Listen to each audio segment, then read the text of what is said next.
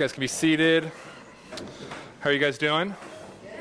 Good. My name's Zach. If you don't know me, I'm the pastor here at the Grove. Um, we've been in James for uh, several weeks. We got three more weeks, including today, uh, to go. So today and then two more weeks, we'll be in James. Um, and uh, you know, just to kind of start off, I think it's it's you can just kind of see God's providence um, and His sovereignty. And today, having a passage like this, uh, if you don't follow the news, we've had two mass shootings in the last 24 hours in our country. Um, a lot of people have died. A lot of people are wounded, uh, and it's just awful. Um, no matter what you believe about the solutions to these things, uh, we can and should agree that this is awful, uh, and it's not. This wasn't the way things were meant to be, uh, and as we'll see today, it's not the way these things will one day be. Uh, that there is an end to things like this. Um, and we'll see. So we read, you guys read it. Suffering, patience. I mean, it's it speaks today not only uh, to us in here but also to our country and so man i'm just hopeful that as we as we kind of dig into this that that our, our, our country uh, as we go through a time of suffering and mourning uh, and as families in, in texas and ohio go through a time of suffering and mourning lord that the lord would be present and uh, merciful and, and, and full of grace and love. And so we just are going to get through this today. And uh, it's a really good passage. Uh, this week um, has, been, has, just kind of going through this has been really good for me and my soul. And so I just pray that it would be a blessing to you guys. So we'll dig in. Holly read it. You guys know what's coming. Um, but before we dig in the text, I just want to share a quick story with you guys. What's up, Rachel? Um, and uh, share a quick story with you guys. Uh, on April 8th of 1950, this woman named Florence Chadwick uh, swam across the English Channel. She swam from England to France. Uh, she set the new record for women to do so. It was 13, about 13 hours and 20 minutes, which is just incredible. Uh, two years later, in the summer of 1952, she set, went to go set out another record, and she began to swim from the Catalina Island to the shore of California. About 15 hours into the swim, a dense, heavy fog set in and she had two boats, one on each side of her, and they were there to like kind of go with her to lend aid if she needed it, if she, um, and also to look for sharks and keep her safe from sharks. 15 hours, the dense fog comes in, and she asks to be let out after about an hour in the fog. She just is tired, exhausted. She and her mom, who's in one of the boats, says, "No, honey, just keep going. You're almost there. Just keep going." She swims for about another hour, and then she gets back in the boat and she gives up. Once in the boat and back to shore, she realized she was only half a mile from shore. Swimming 15 hours and 20 minutes, half a mile from shore, and gives up. And she says to the uh, reporters there on the shore, like, man, like, I, I didn't know I was that close. The fog rolled in. I couldn't see how far away things were. And if I only knew that I was that close, I know I could have made it. And I feel like for us today, like this, this story resonates. We're like, man, like there's, there's, we're so close to the end. Like Jesus is coming, our Father is coming back to get us. And it's so close, but the fog comes in. The things of this world come in, our, our sufferings, our, our issues, our life, the, the things that are around us, they press in and, they, and they, they blind us from seeing how close that shore is. And it is so tempting just to give up. It's so tempting to, to climb into a boat that the Lord wouldn't have for us because we're so close. And so today, James's message is just hang on, be patient, be steadfast, don't give up, keep going. That day is coming where the Father is coming for us.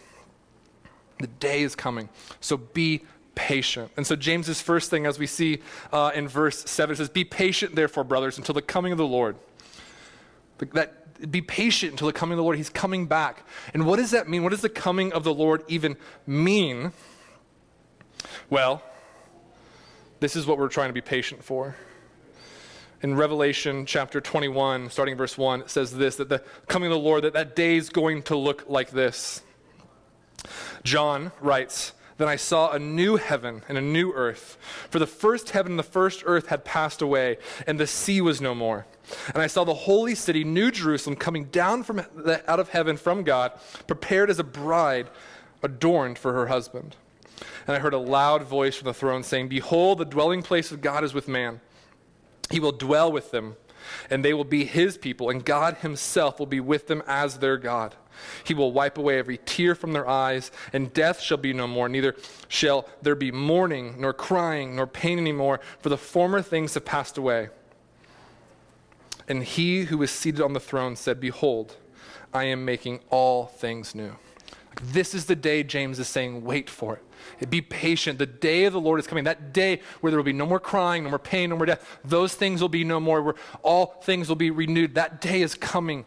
It's at hand, he'll say later. Just, just wait. Be patient. Hang in there. Don't give up. Our Father is coming back. He's not going to leave us here forever. And that day is closer now than it was when Sawyer first stepped up here every moment. Like, we're, we're not good at being patient. Can we just agree with that? Like, how many of us this week just kind of lost it on our screens because it just something didn't load like in 18 seconds like it's supposed to? It took 19 seconds, and we just lost it. We're like, like, why are you taking so long? You get so frustrated with a device. And if you're yelling at a device, we can all agree that's kind of weird and insane, right? Like, maybe you should seek out some help. This is a safe place. You can get help here but it's not good. But we are so impatient. We're not good at being patient. The more technology speeds things up, the more impatient we are. Um, I find myself like doing things I always said I would never do, which is being like my father, and and telling my kids how much slower things when I was little, like how how much worse off I had it. You know how I didn't have a TV screen in my van when we went on road trips. Um, like we just had to play uh, I Spy at 70 miles per hour, which is super hard, right? Like, those things are gone in a moment. And so, like, this is the kind of stuff that uh, we are so impatient. My kids are impatient. I'm impatient. And so, we need to be reminded, like, hold on. Just hang in there. Our Father is coming. Our King his son is coming to get us. I was, uh, about a year ago, I had a different job. I was working at an insurance place uh, just across the river here. And um, we, we, we, had this building, uh, the church did, and um, Margie was here doing some stuff, and the kids were playing, and I got this frantic, frantic phone call Margie is, is talking to me. Kids are screaming in the background. If you don't know, there's like an elevator lift in the back here for, for handicap access. And my kids loved playing in it. They don't play it anymore because of this day. They loved playing in it. Well, they had gone about halfway up and it just stopped and it stopped working. They got stuck and they were, they were freaking out. What happens is like the doors lock when the elevator starts going up or down so that you can't accidentally open and fall out or get crushed or anything. So the doors are locked Margie can't reach down and get them. They can't open the doors to get in, and my kids are just screaming. Uh, Margie, my wife, calls me, so that means my kids know that she's given up. She's looking for help. Um, she can't do it, and so my kids are. I just hear them screaming for their dad through the phone, and I come here. God has blessed me with like height, I guess. It's not always a blessing. Uh, I hit my head on things. I can't find a bed that's big enough. It's a whole thing. But I, I'm able to reach down and grab Eliam, pull him up, out of it, reach down, grab Salome, and pull him out of it. They just had to hold on a little longer. But they were freaking out. They were not patient. They were, I pulled up to my car out here in the back parking lot. I opened the door. I could hear screaming from my car, like just, just blood curdling scream. It took me like 10 minutes to get here. So it's been happening for a long time. And James would say to, to us, just hold on. Our Father's going to come down. He's going to reach down. He's going to take us. Just hang on a little bit longer. It's almost there. That day is coming. That day that Revelation talks about. That day when he's going to wipe away every tear from their eyes, and death shall be no more. There'll be no more mourning, nor crying, nor pain anymore. That day is coming. It's almost here. It's almost here. And, and we should be thankful. Because it's coming soon. Like it's, it's happening quickly. And, and, I know it's been 2,000 years, almost 2,000 years since James wrote this, which is actually good news because it means it's 2,000 years closer than it being at hand, right? So that's really good. It means it's really soon. And we should, time goes by so fast. I feel it's August, August 4th, and I feel like it was just yesterday. My kids were opening up Christmas presents, and now I'm thinking about what am I going to get them for Christmas this year? I mean, it's just crazy, right? Like the time goes by so fast. Eliam just got out of school, and now he's, or we got list about, he's got to go back to school. We have lists of things to buy. This is how fast time goes. When I was younger, I would hear things like, um, you know, the days are long, the years are short. It didn't make any sense to me because time is time, like it's just constant. Um, but I get it now. The days are so long. I go to bed tired. I go to bed exhausted. Margie's been gone since Thursday at this weekend for her, uh, our soon to be sister in law, celebrating her getting married soon. I've had three kids by myself. The days are long. like they do not, the end does not come quick enough. Um, but the years are short. So, the, like, time's moving forward, and we're getting closer and closer to this day. Hang in there. The Lord is coming. James would, would also say, not just hang in there, the Lord is coming, but, but be patient. The Lord's doing something in you. He says uh, at, at, verse uh, 7, towards the end, he says, See how the farmer waits for the precious fruits of the earth, being patient about it until he receives the early and the late rains. You also be patient. Establish your heart, for the coming of the Lord is at hand. God's doing, if you're a Christian here today, God's doing something in you. Like He's working in you. Be patient. It's happening. It's going to take time. No one just wakes up one day and you're just godly. Like you just wake up like, oh, I, I love Jesus and I pray all the time and I read my Bible and understand everything it says. Like that doesn't happen. You have to work at it. Now, we don't work to get God's favor or his love or his acceptance or approval, but once we have it, once that's been secured for us in Christ, we work to become more like Christ. And we need to be patient. So many of you, I know personally, are so impatient with your own growth. Like you just wish you'd be further along. You've been doing this for a couple months. Calm down. Like get run as fast as you can, but get up when you stumble. Don't stay down, staring like down, like oh man, I wish I could do better. I wish I'd be more like this person. I wish I'd be more like Christ. I wish I could teach better. I wish I could pray better. Like, God's doing something in you. Be patient. Let the gospel do its work in your heart. Do not grow weary. Hang in there. It's gonna be so tempting just to wish things were going faster. It's going to be tempting just to wish things were moving at a higher speed. But like nothing else in life happens like this. Like you don't just like decide, hey, I'm going to learn Spanish today, buy Rosetta Stone, and then the next day you know Spanish, you're fluent in it. That doesn't happen. And no one expects that out of you. So why do you put these expectations on yourself that you're just going to come to church, hear the gospel, and the next day you want to have it all together? You're not. You're not going to have it all together. And that's okay. It's good. Get up, keep going, be patient, be steadfast. Farmers don't just plant stuff and then the next day the harvest is there. I know, like Farmville could have got some of us confused on how farms work, but it takes a lot of time for fruit to actually bear on vines, for fruit to actually come out of trees, for vegetables to come out of the ground. It takes time. Be patient. We have to wait for the rains. And who, who can bring rain? God. You can't, you can't rain. You can't make it rain. You can't do it. You plant seeds and you wait and you're patient. You let the Lord of the harvest bring rain.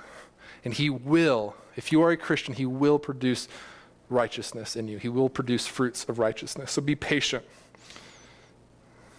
God is doing a work in you. The Lord, the author of your faith, is faithful. He will finish everything He starts. Let him do his work. Be patient. So we are to be patient for the Lord is coming back. We are to be patient because the Lord is doing something in us. And then in verse um, 9, it would say this Do not grumble against one another, brothers, so that you may not be judged. Behold, the judge is standing at the door. We should be patient for the Lord is coming. We're patient because God is doing something in us. And we are to be patient with one another. Not, don't grumble. Basically, James is saying here is like, you better watch your mouth because the real judge is standing at the door listening to everything you're saying about your brothers. The idea that James is saying is, hey, listen, you need to extend the same grace that you're saying you've received. This next part could be hard for some of us, but it needs to be said. Um, I love, I love the Grove. I love my church. I love it so much. But we're, we have been growing. Um, to respond to your two services now. Father, I love we, you and thank you for all that you're doing. Like a year ago, there was like 40 of us. Amen. Love you guys. Um, it's been hard. The growth is hard. It's, it's good, it's fantastic, but it's hard. As the church continues to grow, and, and, and our hope and my desire, my deepest desire is that it does continue to grow. And not because I want some like kingdom or, or my own kingdom or some own castle to build here, because I want us to take the gospel into every part of Spruce Pine to every part of Burnsville and Bakersville and Grassy Creek and Micaville and any other ville I forget, please don't get mad. All of your villes, we want to take the gospel there. We want to push back what's dark. We want to raise Jesus high and let him bring many men and women to himself. But as that happens, as the church continues to grow, it's going to continue to put a strain on me. It's going to put a strain on Margie. I, I can't be everyone's best friend. Margie cannot be every woman's best friend. She can't. We need you guys to care for one another, to love one another to spend time with one another, not, not centered around what I do or what Margie does, but just by yourselves. Look, I want to be everyone's best friend. I love you guys. But as new people come into the church, man, they're bringing hurts. And they, they need people to speak in their lives. And I need you guys to do that as I continue to do that. I know some of you feel like, hey, like, man, Zach's not as accessible as he used to be. Margie's not around like she used to be. And I get it. But this is the way it has to be for us to reach this town. Is that it can no longer be centered around what me or Margie, but it's centered around you guys doing the work of the ministry. You read Ephesians 5, and it doesn't say pastors and, and d- do the work of the ministries, but the job of the pastor is to equip the saints for ministry. That's you guys. You guys are to do the work of the ministry. You're to love one another, to care for one another, to pour your life out for one another. And I want to equip you to do that. I want Margie's trying to equip people to do that, women to do that. But you guys got to actually do it, not just grumble about it. Not just be upset that our church is growing and things aren't like they used to be. Like, I don't want to stay a small, cute little church. I don't, because God didn't call us to have a small, cute little church. He called us to storm the gates of hell. And that's what we're going to do. Like, that's what we want to do. And that means people are going to come. It means God's, like Jesus said in, in Matthew 28, that, that all authority on earth and heaven isn't given to Jesus, right? So anything he says next is absolutely going to happen. And he says, therefore, because I have all authority, I'm giving that to you, therefore go make disciples. It, it didn't say go try to make disciples, go give it your best shot. If you go out with the gospel, you will make disciples. Maybe it's just one this next year. Maybe it's 20, maybe it's 40. The point is, is if we are faithful to the gospel, this church will continue to grow. It may not grow huge, but it will continue. New people will keep coming in. And we need your guys' help. I know some of us are grumbling because it's just not the way it used to be. I have some military friends, and they say this about grumbling. Uh, I've censored some of it, I've changed some words because I'd get fired if I said it the way they say it. Um, but they say complaining, grumbling is like pooping in a clogged toilet. You offer no solutions, you just make things worse. Right? We get clogged toilets at home because my, my, my kids don't understand how like toilet paper rationing works. and so that happens pretty often. And the worst thing you could do is poop in a clogged toilet. That's what we do when we complain. We're making things worse. We're making it worse. We're speaking judgment. We're getting frustrated and angry instead of actually getting up off the bench and playing the game. We're sitting on the sideline. We've got some like striped shirt on and a whistle. And we're just calling fouls and blowing our whistle at everyone instead of playing the game. Like you guys know the plays. Go out and run some. This is what we need to happen here.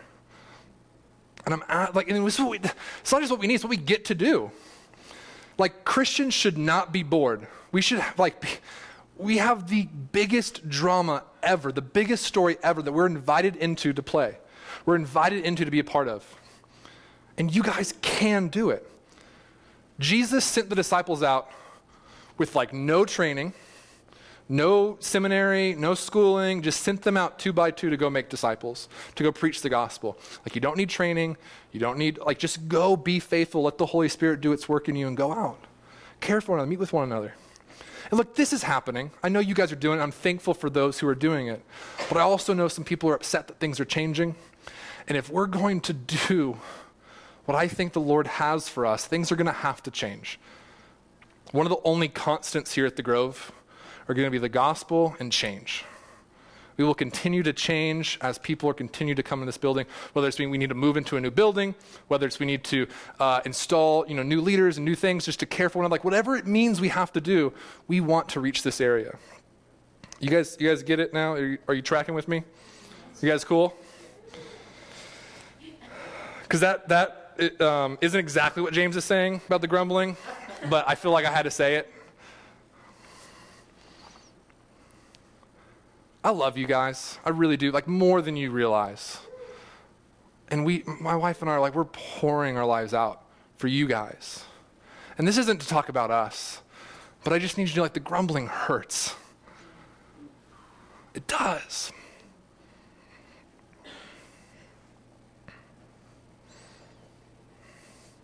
James, he's saying, bro, the judge is at the door. Watch what you say about your brothers and sisters. Watch how you complain. Because the real judge, the one whose only opinion matters, is watching. And he's, he's eliciting fear. I think it's okay. It's in the Bible. So be fearful. Don't just say things. You're hurting people. You've received grace, give that grace back out. You've received mercy, give that mercy back out. All right, that's my one rant for today. Don't grumble, be patient. It's not about us. Be patient with your brothers and sisters. They're a work in progress. So, not just about grumbling about the church changing, but as you see more people come in, as you see uh, brothers and sisters coming to the Lord, and you're, you know, they're kind of, you know, they might annoy you some. You're probably also a little annoying, for being honest. And so, they're going to annoy you, you're going to annoy them. Be patient. The day of the Lord has not come yet, and so your brothers and sisters are not perfect. Be patient, it's coming. There will be a day where your brothers and sisters don't annoy you. It's not today. It's not this hour. It's not even, it's not even close to this hour. But that day is coming fast, so be patient.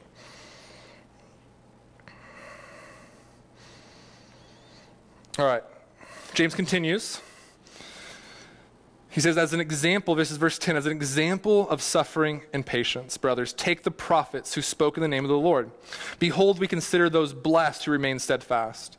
You have heard of the steadfastness of Job, and you have seen the purpose of the Lord, how the Lord is compassionate and merciful. So he, he begins to tell us to go back and remember some things that have happened. To remember Job, to remember the prophets. And, and Job is, is such an awesome thing here that, that uh, James is bringing up Job, if you don't know the story of Job, it's this crazy story. I've got time to share it, so we're going to share it. Job is this guy, uh, had a lot of stuff. He's, he, had, he was wealthy. He had seven kids. He had a wife. He had friends. Like he just had kind of had everything you'd want back then. Well, Satan, the devil, was, was walking across the land, uh, which is just kind of weird to think about. And he gets to heaven, and, and uh, God says to him, like, hey, Satan, have you considered my servant Job? He worships me, he loves me. Have you considered my servant Job? And Satan says, Yeah, of course he worships you. He has everything he needs, everything he wants. Of course he praises your name. He's got all this stuff wealth, kids, family, friends. He's got everything. He says, If he didn't have that stuff, he wouldn't praise you. And God says, Okay, you can take away stuff, anything you want from Job, but you can't touch him. You can touch his family, his stuff, you can't touch him. And so Satan goes, and, and, and just real quick, this, this is just a, you got to get this because this is really cool. Like, Satan can't just do whatever he wants. Okay, like, God, he had to have God's permission, and with his permission, God gave parameters, and Satan could not operate outside of those things. Like he's he's not some equal force with God, and we just or we just hope God wins someday. He he is he is subservient to God, and God gives him permission to take from Job, but he cannot touch Job's life. So Satan goes and does that. We don't know how long it takes, whether it's minutes, hours, days, but Job loses all seven of his kids, he loses his wealth, and he continues to praise God, continues to worship. He's down there singing Matt Redman songs like Blessed be the Lord. He, he, he gives and takes away. It's not actually, uh, Job wrote that Matt Redman stole it from him. Um, if you don't know who Matt Redman is, is it's totally fine. Don't worry about it. Um, but those who like grew up in church, went to youth group or stuff, probably probably know who he is. Um, he's still praising the Lord. Still loves the Lord. And so Satan goes back to heaven, and God's like, hey, look, Job's singing songs down there to me. Have you seen that? Did you notice that you took everything that you said he needed to, that he had, and that's why he's worshiping? You took it all away, and he's still worshiping? And God said, or Satan said, yeah, of course. Like, he still has his health. He's still fine. Um, he, he has his health because um, everything else was taken away from him except for his wife. And you'll find out in just a moment that that was bad. Like, he would have been nice if the wife wasn't there either. Um, I'm just being honest, just because of what she does. But so, so, God says, okay, fine, you can touch, you can touch Job. You can do whatever you want to Job. You just can't kill him. Gives him permission and more parameters. You just can't kill him. So he goes down, he gets these, boy, these painful boils all over his skin. So painful. He's got these like these clay pots pieces that he's just scratching and scraping at his skin. He's in sackcloth and ashes, just wailing. Like this is horrible. It's a pretty bad day. And his lovely chipper wife comes over and she says, Are you still here? Curse God and die. That's why it'd be better if, if Satan took her too. Because the last thing he needed was his wife to come and nag at him how he's doing it wrong. He needs to just curse God and die and just get life over with. Because that's what you need when your life's going bad, right? he begins to question God a little bit. God doesn't get angry. God kneels down and answers his questions. And Job, and, and, and Job begins to praise God again. And God restores everything Job lost back to him. This is why Job is a really cool story. The, the people that James is writing to, the Jewish people who James is writing to, they know this story. They know that their life is nothing, the suffering they're experiencing is nothing compared to Job. Job has this trump card. Whatever you're going through, Job lost seven kids. His wife told him he should just die. He had boils where the, the only relief you could get was to just rub clay to just scratch and scar up your, your body. This is Job's life. And Job restored everything back to him.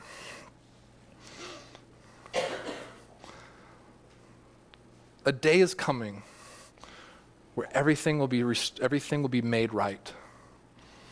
Job got to see it in his life, and that's awesome. We may never get to see it in our life, but a day is coming that we will see it. Stuff of life may come in, fog could come in and make it hard for us to see, but it's there. It's close, it's at hand. Remember Job. I think another good uh, story, remember in the Old Testament, is Joseph. Joseph is this guy. Um, he was a young guy, he had a lot of brothers, and his dad loved Joseph. Joseph was the favorite, and Joseph was totally cool. Um, being the favorite, and he rubbed in his brother's faces all the time, and um, kind of a jerk, uh, I think so but he just loved rubbing in his brother's faces. So his brothers got really mad, tried to kill him, tried to sell him into slavery. Um, and Job gets taken. He ends up getting put in prison.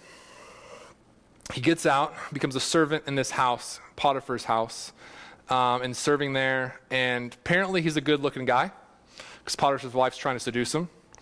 Uh, Joseph says, No, I don't want any part of this. I want to honor your husband and I want to honor my Lord and my God. So I don't want any part of this. So Potiphar's wife uh, falsely accuses him of sexual assault. He gets put back in prison. He ends up interpreting some dreams through the Lord. Um, he ends up interpreting Pharaoh's dream. He gets out of prison, becomes a ruler over Egypt. His brothers and his nation is going through a great famine, and they come to, to see if they could get food and who do they see? They see their brother, who they tried to get rid of, now ruling over Egypt. That's what Joseph would say to his brothers in Genesis 50, verse 20. As for you, you meant evil against me, but God meant it. God meant it. Not God used it, God meant it for good to bring it about that many people should be kept alive as they are today. God meant it. It didn't say, it's the same word. You meant it for evil, God meant it for good. I think so often we think God's like this master chess player, like, like you know, evil people make moves, and then God's like, okay, well, I'm going to do this. And then, no, it, said, it doesn't say God used it, it didn't say God countered it with good. God meant it for good. There was never a moment this wasn't part of God's plan. And we could, we could, we could wallow in that and be like, well, God's evil because he's like meaning evil things to happen. No, God is bringing about a plan that is the best plan for us. And we may have trouble seeing it, but we can be like Joseph and know what, what other people in my life meant for evil, God means it for good. No matter what's happened to you, no matter what suffering that you have, whatever's happened, God, if you're a Christian here today, God means it for your good. Not just using it for good, He means it for your good. See, some of us are here today and, and you're, you're taking in this sermon, you're hearing the word, and you're like, man, I'm going to need this someday. Like someday I'm going to go through some things. I need to rem- I need to remember to be patient, to be long suffering, to be steadfast. I need to be- remember this. But others have come in today and need to hear it now. I don't know what you're going through. I don't know how you got dragged in here, how you got invited into this place, or whatever is going on, but some of you need to hear it today. That these words are meant for you today, that whatever's going on in your life, whatever's happened to you, whatever you've done to bring yourself suffering, whatever, however it looks for you, God means it for good if you are in Christ. He means it for your good. So be patient. Hang in there. Don't give up. Don't lose hope. The shore is so close. No matter, no matter whether you can see it or not, it is so close. Two months later, after Florence Chadwick failed the swimming from Catalina Island to the coast of Carolina, she tried again. Same amount of fog was there, same boats, her mom in one of them. But this time she made it. She swam the whole distance. And when asked what was different this time, why did you make it this time? She said, I kept in my mind the whole time an image of the shore. Though I couldn't see it, I knew it was there, and if I just kept swimming, I'd make it. And she did. And we need to keep the image of that day coming in our mind.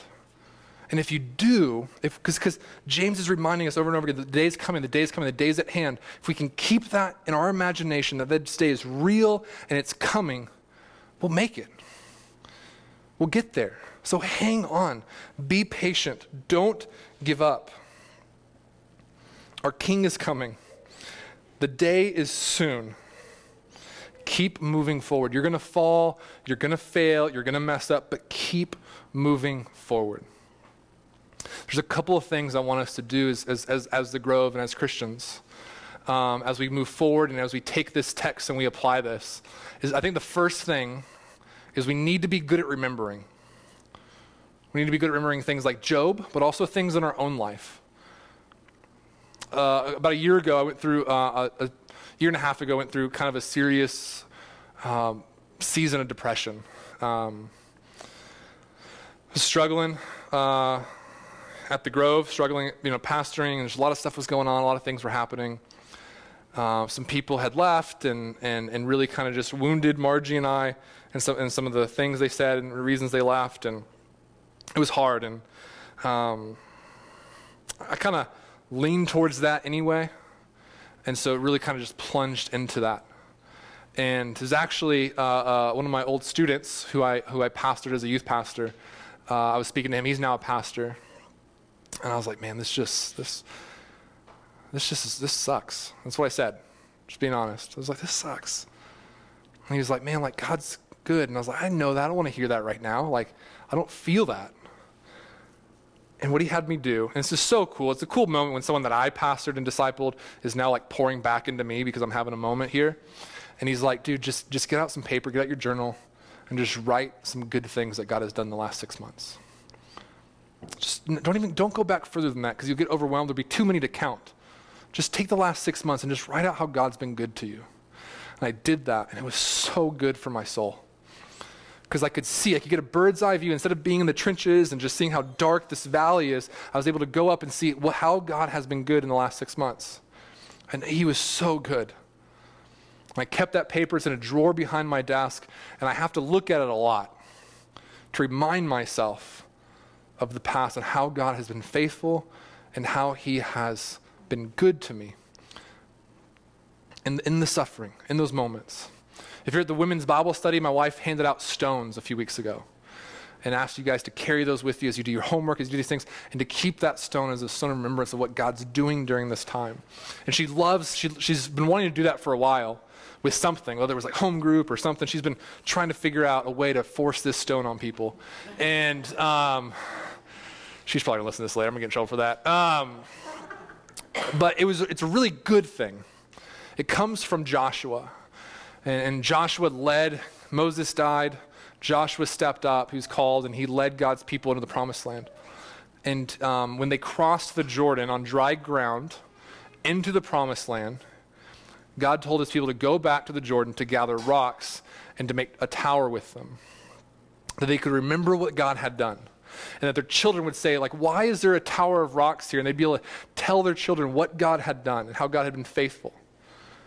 How God brought them out of Egypt, how God brought them out of slavery, brought them through the Red Sea, through the desert, and into the promised land. We need to look back and remember how God has been faithful to us, to the generations past, to the church, to Israel. Remember how God's been faithful. That his promises are true, that, that the things that he's promised, they've, they've come true. So surely the things he's promised that haven't come true yet will. And to hold on and to hang on, to remember well. And the second thing I think we should do is not just look back at the past, remember well, but look forward to the future and, and imagine it and dream about it to think, man, that's going to be awesome. That day's coming. To not forget it. To remember it as much as possible that it's coming. Because it's going to be so easy. We are prone to forget. That's why we do the Lord's Supper every Sunday. Because we are so, we are people who are so prone to forget and, and forget what the Lord is doing and what He has done. And so we, we come every week and we come to the table and we remember what God has done. And so today we're going to have a chance for us to do that like we do every week. We're going to sing. We're going to have the Lord's Supper, and we can remember that God was faithful to bring his son the first time, that he lived this perfect life and died this death in our place, and that his body was broken, and that his blood was shed for us. And so we eat the bread to remember. At the Last Supper, Jesus broke the bread and said, Do this in remembrance of me, that this is my body, take it and, and break it. It's been broken for us. See, that kingdom is coming. And Christ's broken body has made a way for us to enter into it. Because without the cross, without God's, without Jesus' broken body, the kingdom coming is terrible news. Because we don't get to be a part of it without Jesus. There's nothing we could do to get into it. When Jesus, or when God cast out our first parents out of Eden, we were, we were gone. We had no hope for us except for the promise he made that one day he would send someone to fix this. He would send someone uh, to make all sad things untrue. So we break the bread together and we drink the blood to remember that. To remember that not only did that happen, but a day is coming where all the promises of God will be fulfilled in Christ. So we have communion. We'll sing. We'll sing and remember what God has done. And then, um, for if you're a member of the Grove here, or you're someone who comes and you're a regular attender, um, we have a box up here you can give and you can worship through giving and worship through um, uh, giving your, your, your fi- you know, some financial contribution to invest in what God's doing here at the Grove. If you're a guest here today, um, this isn't me asking you for money. Uh, I hope that um, our service was a gift to you and don't feel like you need to give anything to us. But if you're a member, if you're a covenant member, or you're someone who attends regularly, this is your chance to worship. You can do it at the box, you can do it online. Uh, you go to website and give there as well. But this is our time to respond to God's word and what he has said to us. And so we, are, we need to be patient because the day of the Lord is coming. We need to be patient because God's doing something in us. We need to be patient with one another and remember both the past and not forget what is to come. I'll pray for us and then we'll sing. Father God, I thank you so much for your word. Uh, I thank you that we have this letter that can really just, I mean, and even just planning these sermon series out, that this, this day of uh, talking about suffering and patience would land on today, and uh, a day that our, our, our country's mourning. And we just know that's going to end someday. And so we just thank you, Lord, for your sovereignty, for your providence, and that you've brought us here today to hear this word, Lord. Would you um, receive our worship? Today because of what Christ on the cross would. As we sing, as we remember, as we uh, give, Lord, would that just be a blessing to you? Would that allow that to be a sweet aroma to you in heaven, God? And in turn, would you, we just ask, would you bless us with your presence, Lord? That you'd be here with us and amongst us, and we could just actually like just feel that you're among us and rejoice that we have a way to commune with you, to be uh, with you. Lord, we ask that you'd come quickly, that you would come back and you would, you would bring your kingdom, the, the fullness, the reality of your kingdom. As we try to advance it here on earth, would you fulfill it and bring it back in full? We love you, Father. Thank you so much for all that you've done at the Grove, and would you continue to use us as you see fit? I pray this in your Son, Jesus' name. Amen.